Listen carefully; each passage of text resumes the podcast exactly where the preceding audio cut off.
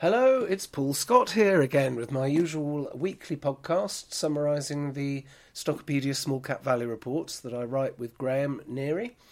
Each weekday, we covered 27 companies this week in the Small Cap Value reports, and probably another three or four other in the reader comments as well, because we often make short comments um, in in the in the in the reader section. Brilliant uh, commentary as always from the readers who are really tremendously engaged. I mean, small cap markets are just terrible, aren't they? Oh, permit me to have a little bit of a moan here because I'm, I've got to admit, I am finding it difficult, very difficult. Oh, forgot to say, it's Saturday, the 21st of October, 2023, nearly Christmas. Yes, so we've got all that to look forward to. So, uh, yeah, I'm finding it really difficult. I'll always paint on a smile and try and be jolly and upbeat for the for the podcast, but I am actually feeling quite down about everything. It's just the daily grind, isn't it, of markets falling. Uh, but we've got to look at the positives as well. So, looking at the markets as a whole, then the thing that jumped out at me this week was that mid caps are really starting to struggle. Uh, the mid cap index, I've just looked at that. Um, it's now down 10% year to date. And that's all happened in the last six weeks. So mid caps are really getting beaten up at the moment. And there's some very good companies, I think, in, in UK mid caps. I've just been looking through the list. Do have a look at the browse section on Stockopedia. It's uh, it's an absolute goldmine. You can find all sorts of things. You can look at all the lists of every share within an index and then redefine how you want to view that. Click on the columns. It's brilliant. So I often uh, have a browse through that on a Saturday. Now midcaps peaked, so it's currently eighteen thousand eight. No, it was eighteen thousand eight hundred and fifty three at the start of this year. It's now dropped nearly 2,000 points, down to 17,000. So um, mid caps are down 10% year to date, and from the peak, which was in August 2021, mid caps are down 30%. So this is a, a, serious downturn we're seeing. But you know, when you see percentages this big, you know you're nearer the bottom than the top. That's the way I look at it. We've got to think in a contrarian way. Emotions don't get you anywhere. You you know, if you let your emotions drive your, your trades, in my opinion, you are uh, you, are often doing the opposite of what you should be doing. So get the emotions out of it and make logical, rational decisions. Is my I have to remind myself of that every day. Um, now the mid caps index is, has gone all the way back down to where it was in the mini budget lows last autumn, around 17,000. Now FTSE 100 has been relatively resilient. It's basically back to where it was in 2019, and it's pretty. If you obviously you had a huge spike down for them for the pandemic in 2020, uh, 2021, and so on. But really, zooming out to the five-year view, it's been flattish. Uh, but then, of course, you get very nice dividends with FTSE 100. So you could argue uh, it's been a relatively safe haven, actually. Uh, it's defensive, of course, mainly. Now, I had a look through the Stockopedia browse page on the FTSE 100 and I looked at all the individual stocks, sliced them, diced them. Here's some interesting stats for you. The top six companies in the FTSE 100, let's see if I can call them up while I'm talking. The top six make up. Um, no, a valued at market cap of 887 billion.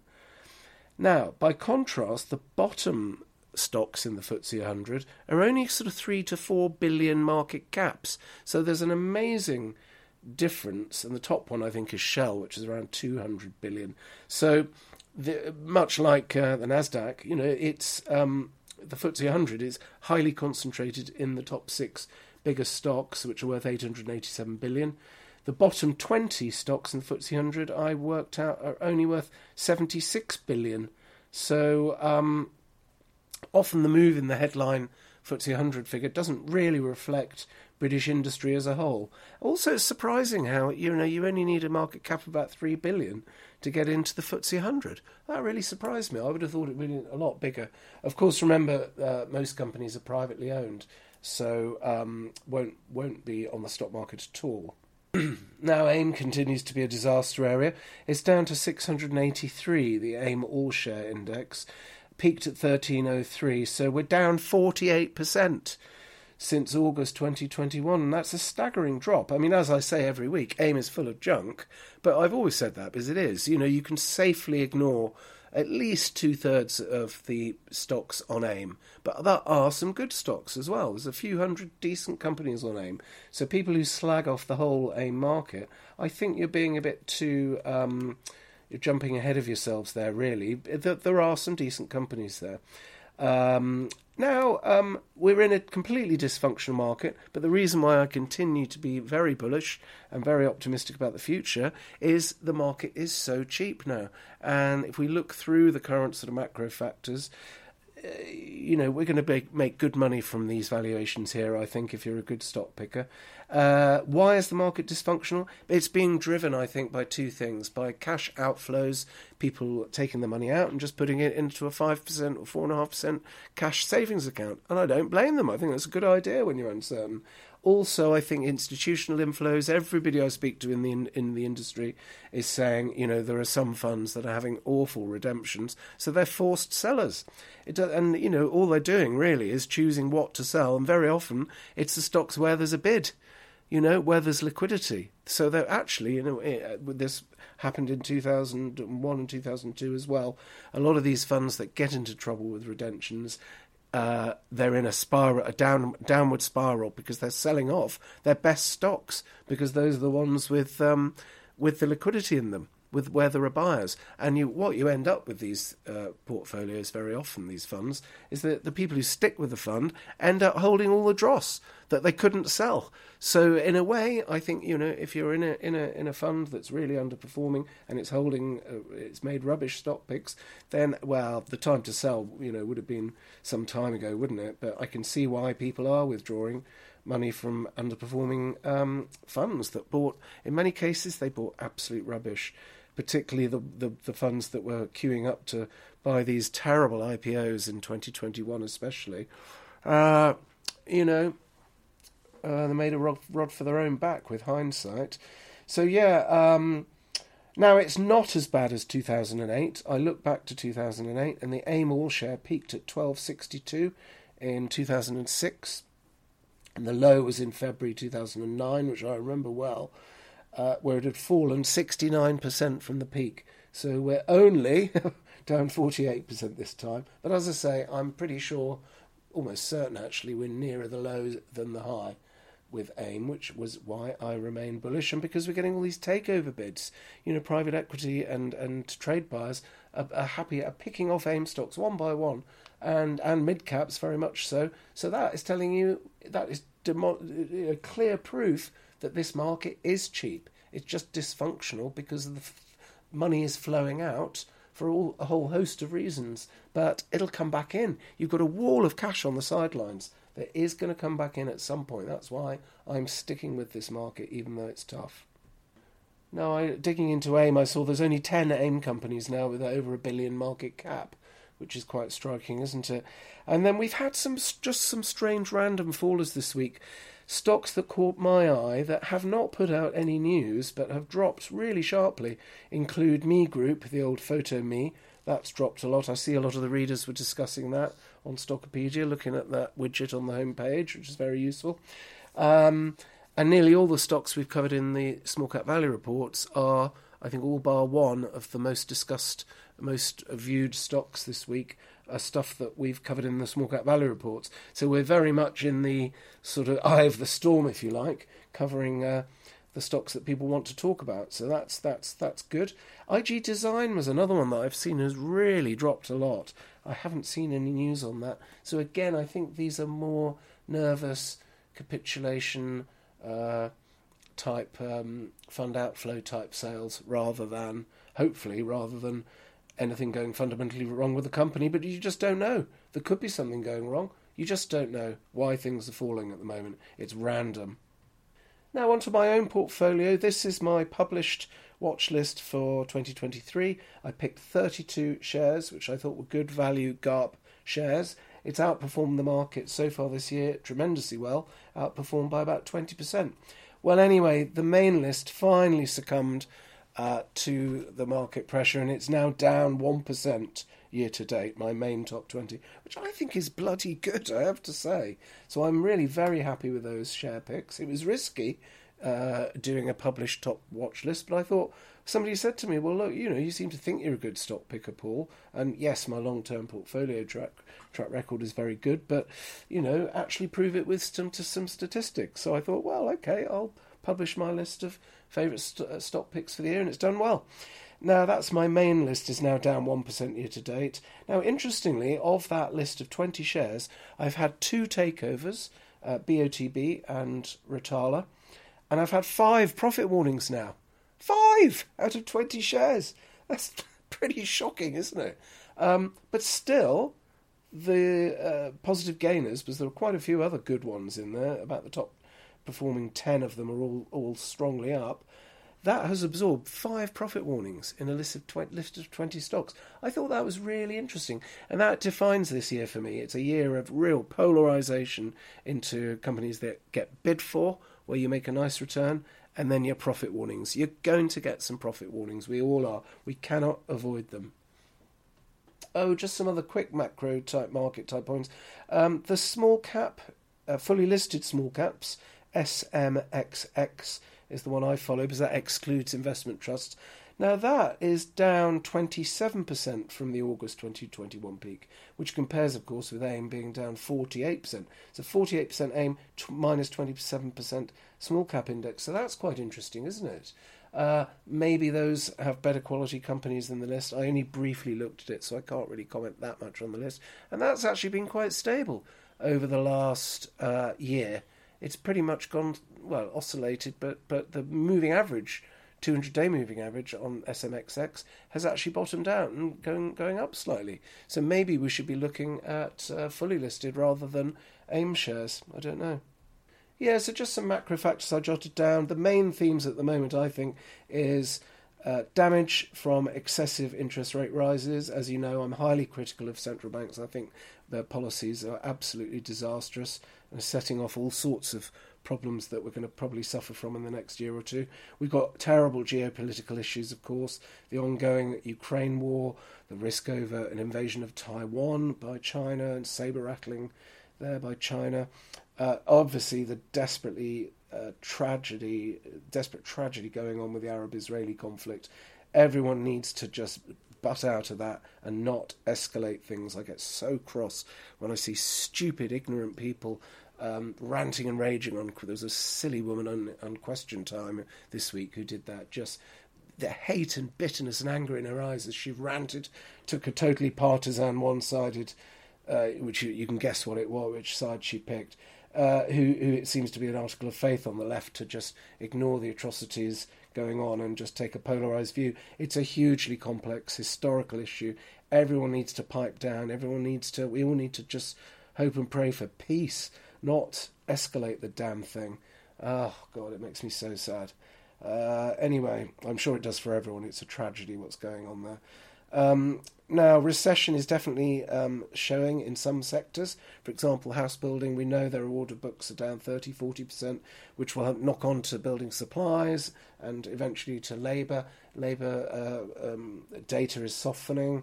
I think business to business, you're starting to see profit warnings there as well, where companies retrench, maybe get some of their discretionary spending and their capex is reduced. So it does look like we're going into recessionary uh, conditions in some sectors, doesn't it? And when you get that happening in some sectors, it can then spill over and feed into other sectors. Exactly the conditions where you want to see a central bank um, loosening, not tightening.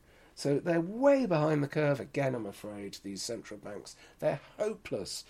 Um, you've also got, um, yeah, so let's just hope, hope that, that the Arab Israeli conflict doesn't escalate, you know. Tragic though it is at the moment, it looks contained, but uh, that's a big a, a big worry, no doubt about that. Very weak IPOs market, hardly anything happening there, which is largely the fault of the city, who floated so much junk that they've killed the golden goose. Um, now, the interesting thing is with mild recessions, which I'm hoping this one will be, uh, good companies just sail through, don't they? Whereas weaker companies falter. We're seeing most days, I've got to say, inline updates from the, the vast majority of the companies we're reporting on. So that's quite encouraging, I think. Um, excessive gearing is a worry for companies, but again, we can avoid that. We cover the balance sheets. I, I look closely at all the balance sheets for every company I and uh, I, I, cover, which is often ignored by other commentators. But this is such an important area that uh, you know do have a look at my notes on Stockopedia because at least I'll be able to give you a quick view on the balance sheet. Then you can decide whether you want to take on the risk or not. Um, and you can certainly dodge a lot of bullets by not buying into excessively geared companies. And I'll tell you which ones are excessively geared. So we can make a good team on this, I think. Now, the Eurozone crisis, it's not a crisis yet, but I think it will be. I've just been reading up on Italy, and um, that is now a bit of an outlier um, in terms of the. Uh, it's having to roll over about a quarter of GDP this year into fresh debt issuance, which is now at something like five percent. I think their ten-year, getting into danger territory. Could could easily have another euro crisis. It looks like it's it's building up eurozone. Uh, now let's be positive. On the upside for the UK, we've got full employment still softening a little. Uh, inflation is now lower than wages growth, so the squeeze on people's incomes is not getting any worse. It's actually reversed now to a slightly positive um, real incomes story. So that I think is encouraging. Savers are now receiving interest on their savings, of course, so they're feeling more flush. Um, most companies reporting in line. I've already said that. So it looks to me at the moment as if, yes, I think we're probably going to go into a short and mild recession, uh, which is what the markets are telling us as well, isn't it? Uh, but UK small caps and mid caps are super cheap.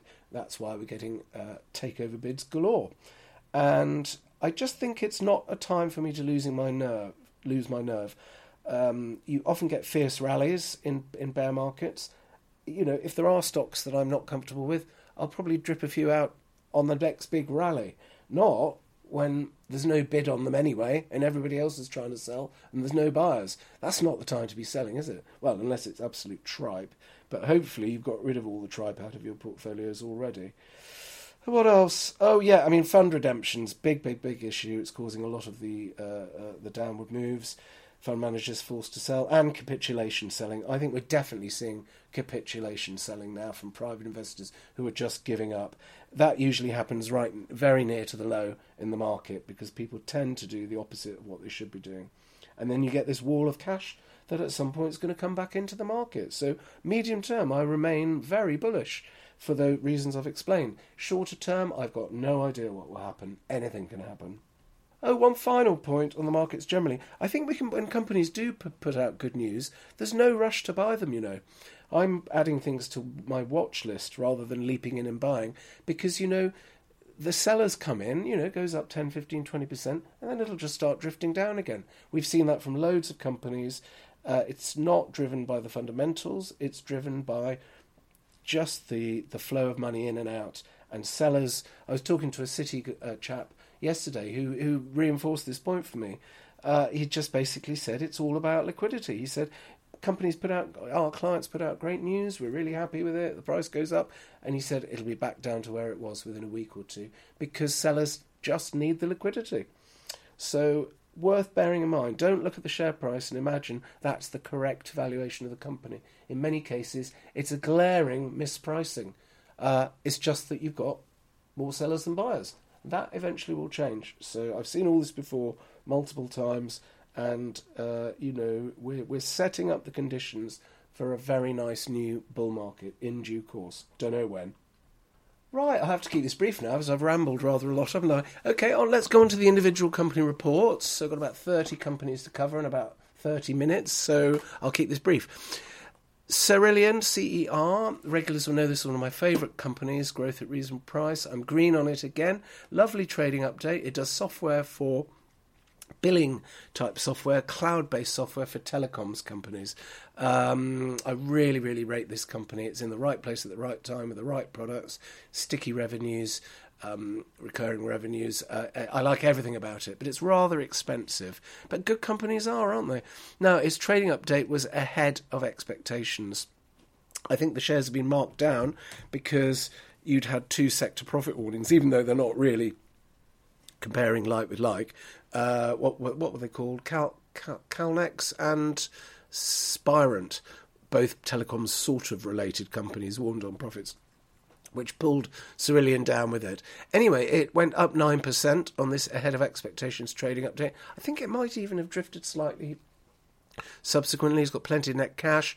I've said here, not cheap by any means, but the premium rating is well worth it, in my opinion. Fantastic performance from Cerillion since 2020. So I think it's one of my favourite growth shares in the UK. I would like to own some at some point.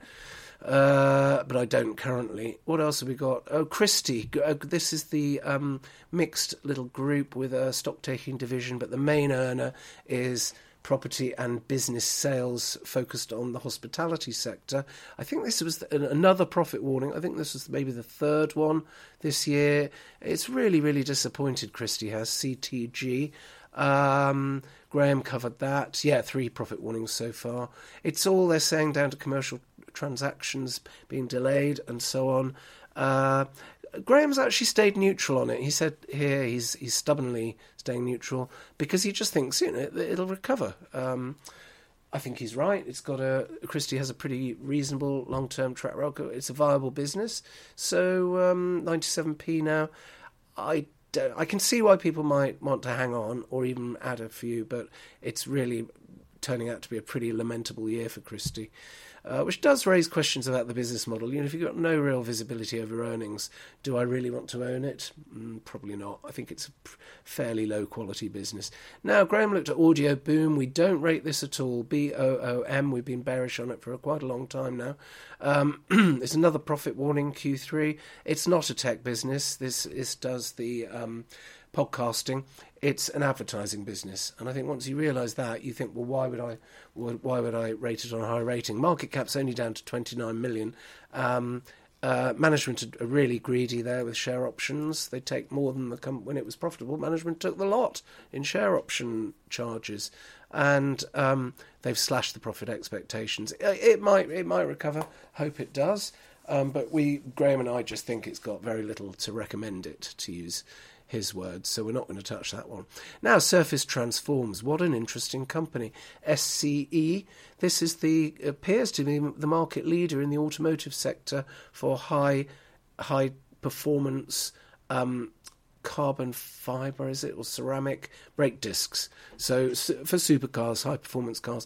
Basically, it's just announced 100 million new business award. Very, very impressive. But the production doesn't start until 2027. Um, my enthusiasm faded a bit as I dug into the numbers here. Um, I think its cash is low. I think it's going to need more. So dilution risk at Surface Transforms. Uh, it looks fairly imminent, I would say um, but impressive contracts and and um, products. So um, yeah, I would go above Amber if once they've got the next lump of cash in, because they're going to have to do a third phase of capex, so they can actually produce the quantity of discs that are being ordered. And of course, you know, a tiny, effectively a startup company. Uh, cranking up production to 100, you know, to, to 100 million a year revenues or something of complex high high end products, it's not easy. You know, transformation um, execution risk. I think is very considerable with Surface Transforms, but I still think it's really interesting. Now, Tristel up four percent to four pound thirteen, which values the company 195 million. This makes sort of disinfectant products for hospitals, which use special packaging to mix together fairly standard, ordinary um, uh, ingredients. So there's nothing particularly advanced about the technology, and this is what the company told me themselves at a presentation a few years ago. It's um, more about the special way the products are mi- mi- the ingredients are mixed with the uh, with the packaging, I believe. Anyway, audited results for June 2023 were, were good. I've said here impressive numbers. Uh, I, I like the company very much. I think it's got a very good long term track record, makes high margins, nice balance sheet, lots to like about Tristel. The only thing I'm quibbling over is the valuation. It's on about 40 times earnings. It's just too high. I mean, everybody seems to think the the US launch will be a huge success, which it might be. And apparently, the company is telling one of the readers told me that the company is telling people that you know it's got fantastic international growth potential. But I would I countered that by saying, well, if you look at the revenues per geography, it's only selling tiny amounts in each individual country. It laid it out in the results statement. So why do you think there's a huge international growth opportunity when it spent the last 18 years selling internationally and got hardly anywhere. Basically, it just sells a tiny amount in each country, but makes big margins on them. That's uh, there's nothing there to suggest to me that you've got a particularly scalable business. I'm happy to be proven wrong. I'm only going on the facts, figures, and forecasts as of today's date. Um, it might well outperform. I don't know, but I wouldn't pay up for that um, in advance. Forty times is too high. Right, a couple of things we didn't get time to look at. Hip Hipgnosis Songs Fund, that dropped 15%. It's one of these things that owns the rights to songs, which is seemingly very lucrative. Uh, now, that dropped sharply, 15% on uh, a statement saying it was going to take a hit from lower royalties, but I noticed it bounced back towards the end of the week. So I'm not an expert in that. I don't really know anything about that sector, so I, I didn't comment on it. Seeing machines we didn't write up about. I did have a quick look at the results. Totally uninspiring. I mean, again, this thing's been going going donkey's years. This is the eye tracking cameras and software, very specialist, promising jam tomorrow for many many years. It's still loss making. Done loads and loads of placings. I don't know why people are paying over 200 million for seeing machines. I really don't. But I suppose gradually you get a new generation of investors coming in who haven't heard the story before, don't realise it's pretty stale. Also, we don't like the way seeing machines tries to hide the fact that it's got substantial debt. It just it just reports in trading updates the gross um, cash figure, but of course there's a load of debt offsetting it. So I don't. I'm, I'm not keen on that one. The Blancco Technology bid goes unconditional. Well done for people over uh, in that one. Over seventy five percent have voted for it, so it can now delist, and that that forces that through. Finally, we didn't look at TPX Impact. That put out an H1 trading update and announced another disposal. I think they're turning that round. I was very, very worried about it a few months ago, but the Bulgarian disposal and now another disposal, I haven't looked at the details. I think that might well turn around. So maybe that's one you might want to t- take a look at yourself if you're prepared to go into high risk things. Oh, just on Monday as well, somebody put up a, a highly distasteful comment. I think it was intended to be a joke, but it completely misfired and mocked uh, people afflicted with disease. So I'm sorry I asked the office to remove it. Well, I'm not sorry. It shouldn't ever have been posted. So I think maybe just try and think before you put up uh, daft comments, you know. Um, so yes, and, and and we don't want to waste the time of the admin people. So please, you know, before hitting the send button, have a think. Is this really appropriate? Thank you very much.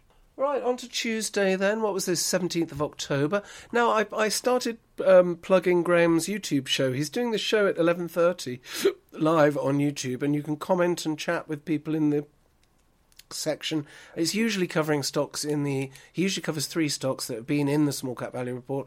But Graham's also interested in in mid caps a lot more than I am, and so he often covers a mid or even a large cap as well. And it's very very good. You don't have to watch it live at eleven thirty. It's um, it's recorded as it's streamed, you know. Anyway, I think they're excellent. It's a not for profit thing. He's just doing it out of general interest.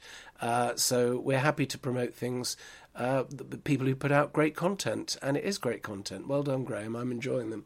Uh, okay, so on Tuesday we only covered three uh, stocks. We had a bit of an off day.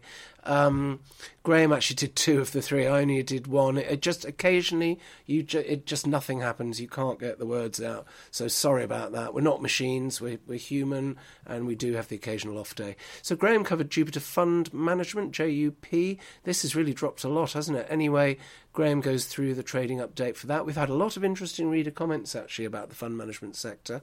Um, uh, yeah. Now, oh, this was it. There's some new fee structure that's going to take uh, a bite out of its profit margins. I saw something in the in the paper. I think it was the Times about that today, but I haven't read it yet. So that might be something that's worth flagging. I looked at Shoe Zone. I'm green on this because I mean it was a fat fantastic trading update. They've blown the bloody doors off, as I said here. I put a little link to the Michael Caine thing, you know, from the from the um, uh, that thing about cars. What was it? The minis. Anyway. Um, Yeah, superb update. Way, way ahead of expectations. And they raised expectations, I think, continuously throughout the year. So, yes, I'm very positive on, on Shoe Zone at £2.33, up 9%. But we cannot ignore the looming competitive threat from ch- Chinese direct to consumer competition. Shein and Temu. I've just had another look on Temu. I bought some trainers, some lightweight trainers from Temu for about £6.75. Even if I, appreciate that people want to go into a shop and try on the fit and so on for shoes, but you know, even if Temu and Shein and others only take, say, 5 or 10% of Shoe Zone's revenues, that I worked out that would probably halve its profits. So I wouldn't ignore this competitive threat from China. I think um, I could look. I could be uh, raising a, a, false alarm, but I, I, just want to flag the risk so you can make up your own mind whether you think it's important or not. And then Graham looked at frontier developments, FDEV. Now we had a bit of a disagreement on this because Graham marked it green, but. Um, I pointed out to him that that doesn't in any way tie in with our explanatory notes saying what green means. So I was hoping to talk him down to amber, but uh, his stubborn gene kicked in, and I got into a bit of a flap about it and just thought, oh. I'll... so I just marked it brackets under review. So um, I think we need to, Graham and I need to have a chat about how we're going to actually colour code things because he's sort of unilaterally decided to start co- co- colouring things green if he just thinks it's a good punt and it's gonna it has recovery potential, which isn't what we've actually said in the explanatory notes. So I think we might need to adapt that slightly. But anyway, there we are. Maybe it would have been better to go with amber green on it. I don't know, but I'll. Uh, I didn't want to waste any more time on that, so uh, we can have a chat about that. What else? Uh, things we didn't look at on Tuesday was the Hut Group THG. It says it's in line trading for Q3, nearly a billion market cap. I think it's absolute rubbish. Sorry. So I didn't want to waste any more time on it. BP Marsh went up 4%. We didn't manage to get around to that. The one I wanted to look at was Her- Hercules Site Services, very small, 16 million market cap. That rose on what looked like an ahead of expectations update, but I didn't get round to it. And Smart, say, Smart Space Software put out its inline interims 12 million market cap. I haven't really been impressed with that one at all when I've looked at it. And Revolution Bars came out with inline results, which I covered in Wednesday's report. So that's it for Tuesday. I haven't got time to look at the comments, the reader comments. Right, on to Wednesday, 18th of October 2023.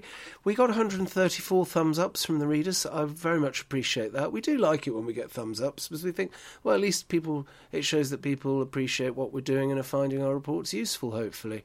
Now, oh, this was a bit of a bombshell day. Sosandar, S O S, this has been a stock that I've held on and off over the years that uh, I've always believed that the uh, the two ladies who run it, Julie and Ali, were exceptional, and I still think that.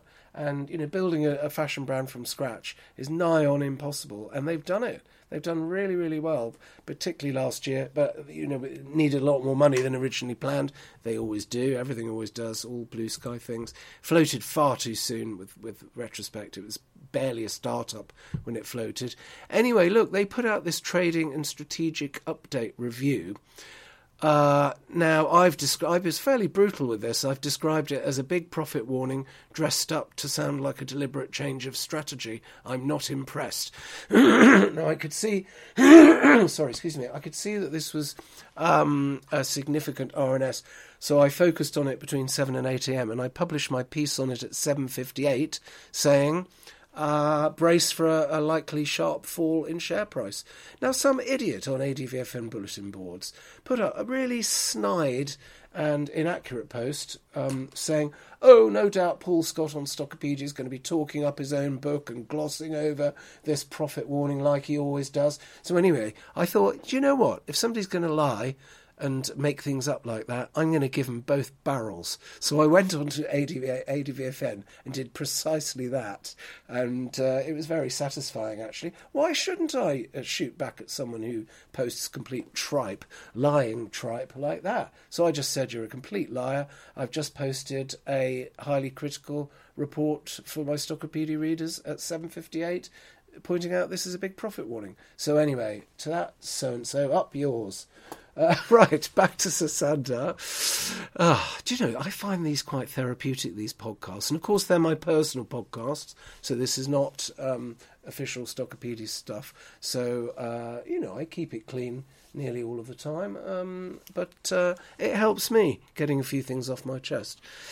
Right, Sandar. Yeah, yeah. This was a big profit warning. You know, the previous, as I pointed out here, the previous note from Singers was that it was going to make a profit before tax of 3.1 million this year, which is March um, 2023. Well, they're now saying they're only going to make 0.1 million, so they've just dumped their whole profit for the year. Well, that's terrible. It's, it's awful, and the, the the revenue growth has been slashed and they put in the headline numbers for for H1 to September 23. This is the sort of flash guidance of a one uh, revenue revenue only up six percent, and moving from break even last year to an H1 loss of 1.3 million. These are lousy figures. It's got enough cash. It's got seven million in net cash left, and that's probably a seasonal low because they'll be stocking up for Christmas peak season. But the, I think the wheels have really come off this actually, and what they're trying to say in the commentary, which frankly I don't believe. I think there's possibly some truth in it, but I think it's not the main reason for the profit miss. They've said they've decided to now open a chain of shops. Well, that was a, a complete bombshell. We've never been. They've never shown any interest in opening shops at all. But they're saying, look, a mid-market brand like theirs, there could be about 50 locations in the UK where they could trade profitably, profitably from high street stores, and they've they've they've showcased some similar type brands that make very, very good profit margins by selling, selling about half online and half from physical stores. Now, there is some logic to this, actually. I need a bit more time to think it through.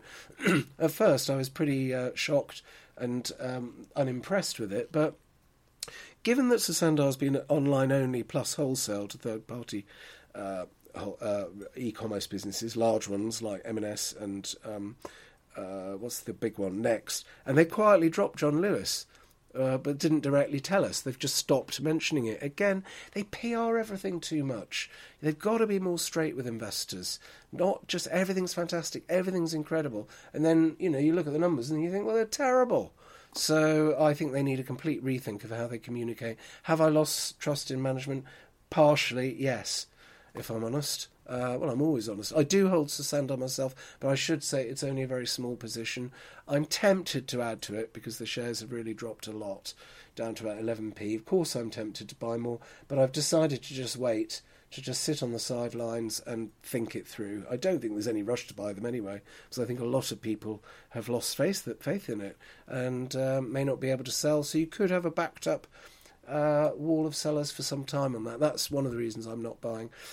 But anyway, you know, they've got this database of all their online clients that they've sold to since the year dot. There must be hundreds of thousands of transactions. So they know exactly where their clients live. Now, this is the interesting bit. When I was uh, the CFO at Pilot, a ladies' wear chain, we had about 160, 150 shops by the time I left, 16 shops when I joined. So I know all about retail rollout because I've done one. Eight years I was the CFO there. You know, I can tell you everything you need to know about a retail rollout. Well, basically, when we went into new stores, the CEO guessed. He just basically said, "Oh, I think it's going to be a bit like Cambridge," you know. And I asked him, "Give me a revenue forecast so I can model this." Um, but he did everything by the seat of his pants, by his instincts, and he was consistently overestimating the forecast revenue by about 30%.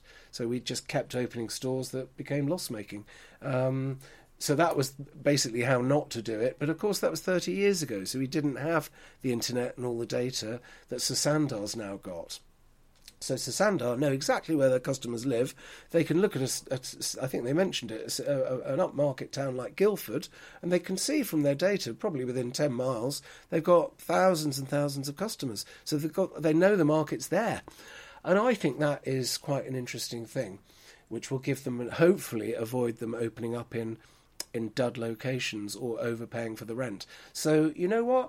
I think there's a chance they could pull off this store rollout, but I'm not aware of them having any retail experience. This is the problem. And tell, take it from me, having done it, running a chain of retail stores is incredibly difficult. Um, you know, it's j- just non stop problems and crisis management, and I think it's going to take their eye off the ball on product product design which is their key, and and and and, and marketing and the visual imagery that they're all brilliant that they're brilliant at at Sosandar. Can they manage the whole issue of running a chain of stores as well on top of that?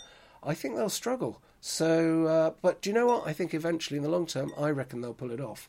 But I have no idea what the shares will do. I mean, they're down to now, what, 25, 26 million market cap with 7 million cash. It is quite tempting, you know. So I don't, I just don't know on Sosandar. I'm, I'm up in the air on it. Now, I looked in detail at Revolution Bars. This put out its prelims. Oh, market cap's a joke now, about 6 million. But as I pointed out, I think the core chain is is trading very badly because it was softened by Peach Pub's acquisition. Uh, it is making a small loss now, although that should be cash positive, of course, because it's got a big big depreciation charge. Uh, the bank are being very cooperative, you know. I did flag that in my report. I mean, I've gone amber red on it because you know it's just it's a bit of a dog end share now, Revolution Bars, to put it mildly. I've overall, I, it's washed its face for me because I did a big, big trade down when it was down at 11p. I bought uh, over a million shares and I sold them at 35p, which we covered in the small cap value reports at the time. And shortly after that, it was a lucky sell actually, but shortly after that, it crashed again on another placing. So that was more luck than judgment, I think. Um, now, I think it's just a special situation only for people who are prepared to take very considerable risk. I think was the going concern statement. Yeah, here we are. Major red flag with the material uncertainty on the going concern statement is basically saying it may not be able to stay within the bank facility terms in in in its downside stress test. Uh, I don't know where, where Revolution Bar shares will go now. I don't like the fact it's got far too much debt. Um, so it could go either way. Um, so it's yeah, 23 million of net debt, market cap of 7 million. You know, the equity is just a call option now, isn't it? It's a, you either go to a penny or zero, or you know, if if it turns around, you could make good money on it. But I've I've got a tiny position in it, more as a trade than anything. Uh, I bought half a million shares recently at about five or six p, um, and then within two or three days, I panicked and thought, "Oh God, I think I've made a mistake." If it you know if it does go to a, a penny or zero, that's thirty k. I don't want to lose that. So I I tried to sell. 80% of them, 400,000 shares. And do you know, I had a hell of a job selling them. Cool. Yeah, the Hargreaves Lansdown platform just kept rejecting it, wouldn't give me a price. So I had to put in fill or kill orders, and I sold most of them, I think, at between 4 and 5p, or no, 3.5 I think was the lowest. So I've I've lost a few thousand on that, but I don't care. It's it's you know you've got to. It's better to recognise you made a mistake and chop them out quickly rather than. Um, just death by a thousand cuts, I think. So happy to admit uh, I got that one wrong. But you never know. i have got 100,000 shares left in them. What's that? 2,700 quid. That's fine. It's a punt. It's small. So that's how punts sh- should be. Risky punts where you've got going concern problems, you know, I think I would normally either avoid completely or just have a really, really tiny fun money position. We all like to have a punt every now and again, don't we? And why not? As long as it's not big amounts of money, then it doesn't matter. Graham looked at Hostelworld, HSW. This is quite looking interesting. Lots of actually quite positive things uh, there. So uh, Graham covers that one. The debt in particular is now under control and much cheaper, so we quite like that. 888 Holdings, Graham uh, is so funny. He's slagging it off, and he has done several times recently. But then he says at the top, I've got a long position in this. it's a most un-Graham type of holding, but you know, like I say, we all like to have a punt, don't we? So the main issue with 888 is the vast debt mountain it's got. So again, equity there is almost like a call option.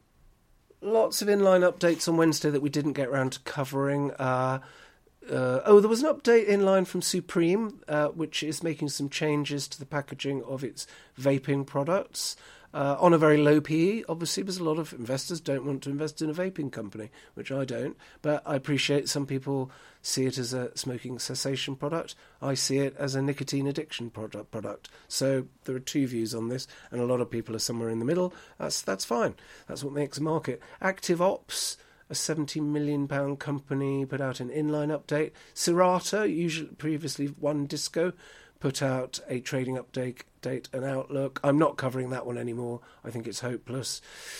Oh, now Manolete or Manolay, this is the litigation financing thing. Now, one of our uh, very, very excellent lady subscribers who calls herself Shopping 365, who I met at Mello last year, and we got on like a house on fire.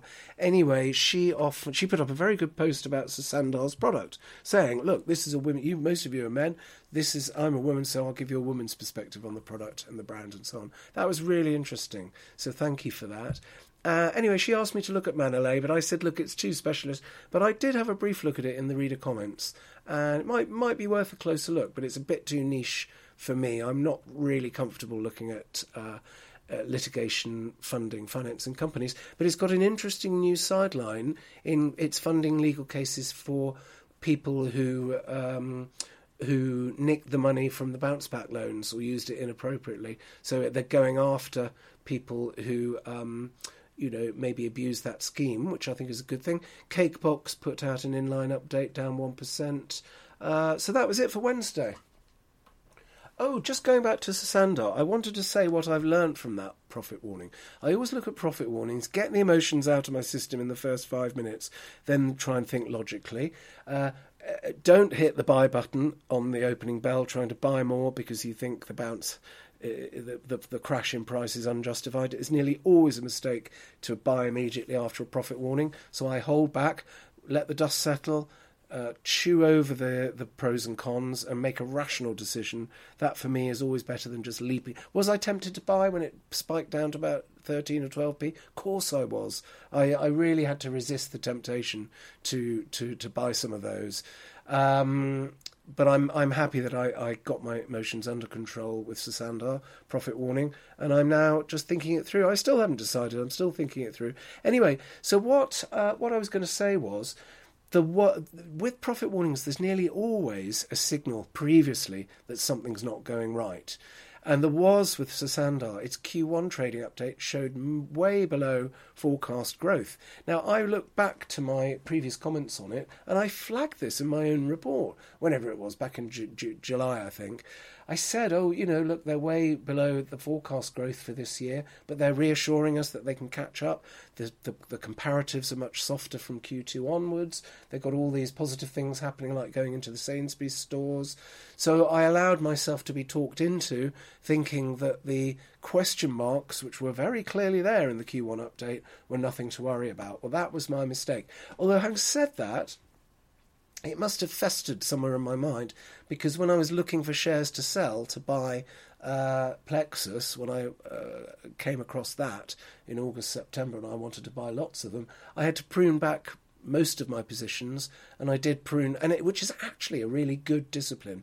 You look at everything in your portfolio and think, is this new thing that I think I found, which could be a multi-bagger, is that better than the stuff I'm holding, which is one of my key reasons to sell. I might still like a share, but if I, if I think I found something better, so I did actually sell quite a lot of, of my other positions actually, which meant that when the profit warning for Sosandar came, and I thought, you know what, I can buy them back.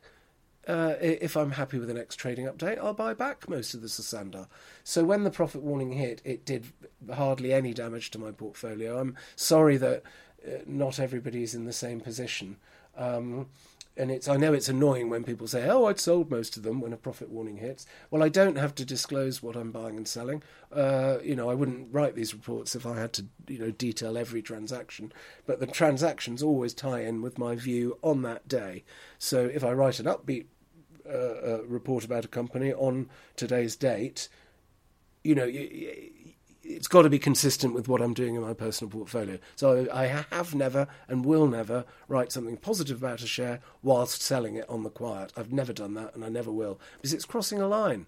And you can find out the people who do that and it's bloody annoying. It's it's unethical. So if you write a positive view on a company, it's got to be truthful and it is with me. So my report in July on Sosandar, the mistake I made was that I didn't place enough emphasis on the risk of a profit warning. I just allowed myself to be reassured by management, thinking that, you know, yes, they've done very well historically.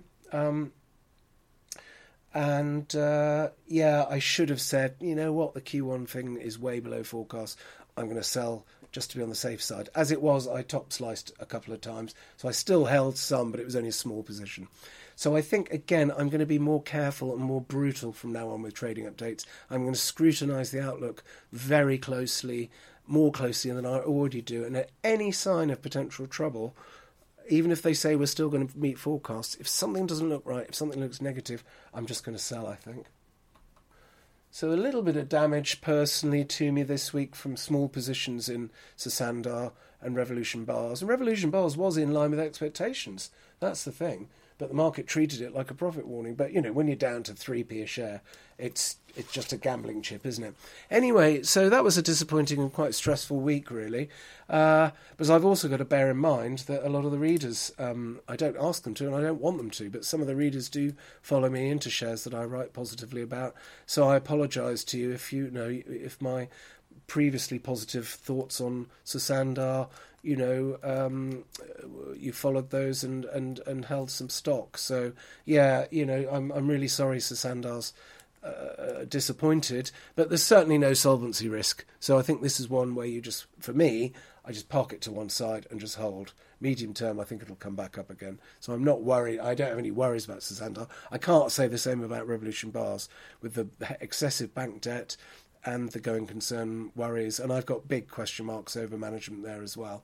I think. Uh, you know that's now just a special situation, very high risk, could be a zero type thing. Um, but but as I say, for me, it was just a tiny punt. I've not been permanently bullish on Revolution Bars. Some people seem to think that I was before the pandemic, but I kind of had patches of thinking it would recover over the last three or four years, but it hasn't. You know, that's the bottom line. It hasn't worked. So uh, that's the way it goes. Oh, God, how many did we do on um, Thursday? We did nine companies, so I've got to really rattle through these fast before I run out of time. Marshall's Building Product Products Company. Uh, I've got Amber Red because it's got too much debt, uh, doesn't see any recovery. Uh, on the horizon, um, and yeah, the debt's the main problem there. But actually, um, it's and it's not a bargain based on the current forecast, but in a recovery, it could uh, uh, the shares could do well in Marshalls. Bellway, mid cap house builder, um, the figures are okay, the results, but uh, I look into the outlook, and you know earnings going to plunge this year. It's already factored in, and the forward order book for the house builders are down between 30 and 40%. So the sector's going into a very bad patch, but we, everyone knows that, so it's in the prices. Whitbread, I looked at, not a small cap, but dot dot dot dot dot. Very impressive H1 results. Although bear in mind, the profits are weighted to H1. We clarified this with the reader who thought it was on a PE of 12. It's not, it's on a PE of about 16, but I think it's a really impressive company. Premier Inns is its biggest operation, and it's an absolute bloody goldmine because it's one of very few branded hotel groups in Britain, and the independents, many of them are closing down. So I think Whitbread's in a really good place, and the shares uh, are reasonably valued. Lovely balance sheet, too. So Whitbread's interesting. WTB. Gama Aviation came out with a staggering announcement. It bought um, an aircraft maintenance thing in 2021, and it's just sold it for ten times about 100 million dollars, ten times what it paid for it. So that's incredible. Any management who can do that, I think, are worth following. So GMAA. I haven't looked in detail at it. It's something to do with aviation. Have a look at it. I think it looks very interesting. Shares went up 69% to 88p, but it's going to return. It says it's going to return. I think it was 50 or 55p to shareholders in a in a tender or a dividend or something.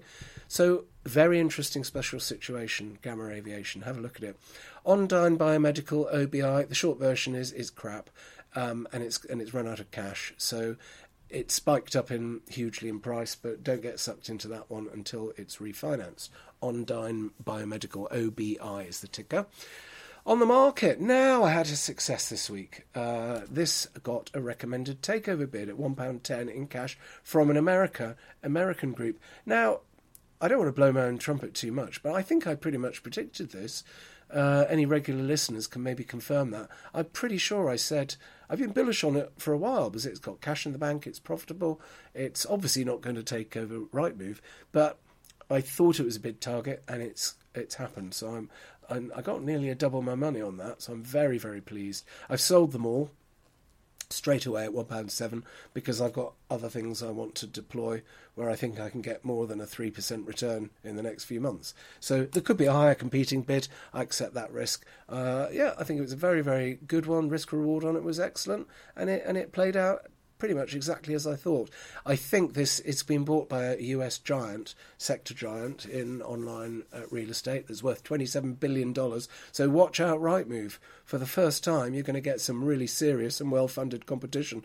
Now, Rightmove share price dropped by 12%. I wouldn't touch Rightmove. It's expensive, and everybody seems to be assuming that its cosy monopoly will last forever. Well, I don't think it will. And this is, again, I've been bearish on Rightmove for that reason for years, and I've finally been proven right, I think. So that's good. It's nice to get some of them right occasionally.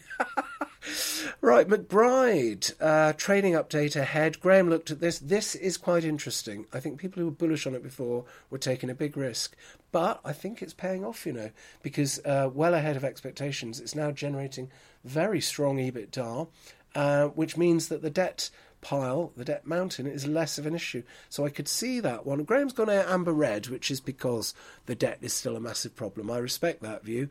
I'm personally probably more amber green because I can see the upside on it. Maybe we should have just marked it amber. uh, so I know one of our regulars, Janos, uh, Janos01, I think it is, who's um, got a unique style of posting. Uh, that's being polite. He's uh, he's been bullish on McBride, and I, I put a comment up and saying I think you're onto something with this one, you know. So good luck to him and to others.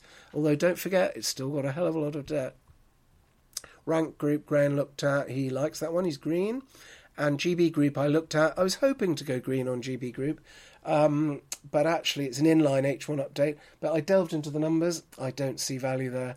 I think uh, I, I, explain exactly why with balance sheet and cash flow analysis, but a bit disappointed that because I know Paul Hill mentioned it recently as something good to look at, but doesn't float my boat.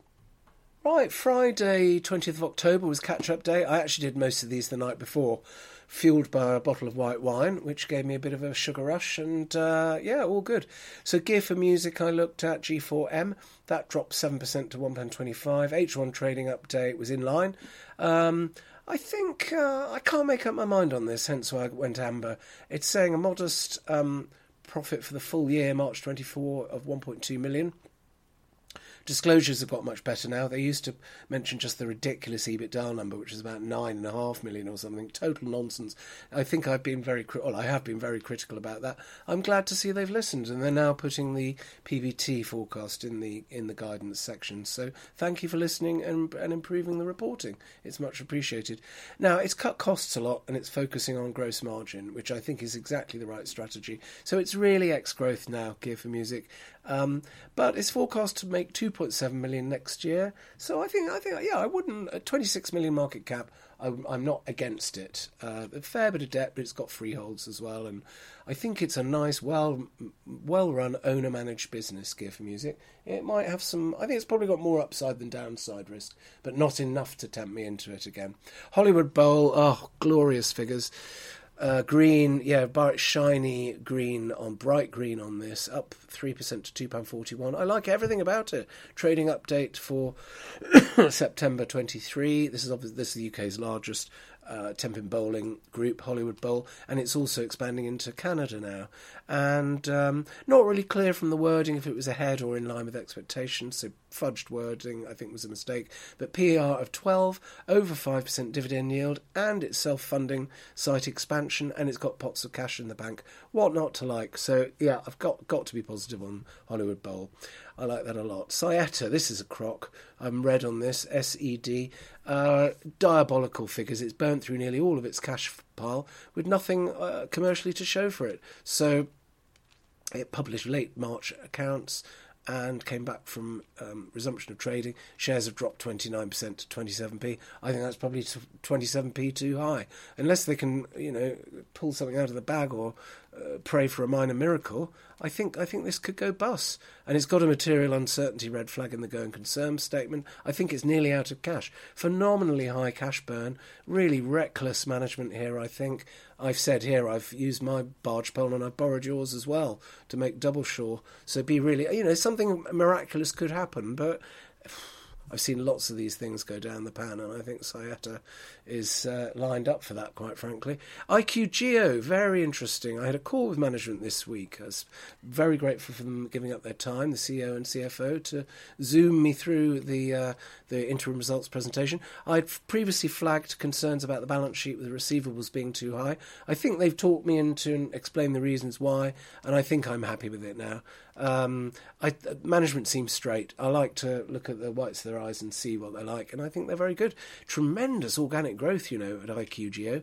Uh, 83% organic growth. That'll probably level off this year, um, but they're growing recurring revenues, so they're expecting higher gross profit, maybe on flat or slightly lower revenues. I think it looks a really interesting growth company. Have a look at IQGeo. Bit expensive for me. And finally, ProCook. No, I'm red on that. We've been red for about a year on ProCook, the kitchenware uh, product company. Um, don't see any sign of a recovery as yet. So, okay, I'm going to leave it there because we're nearly now. Thanks so much for your support, as always, means a lot to us um, in a bear market, especially. And um, yeah, thanks for all your comments. So I'll, I'll sign off now.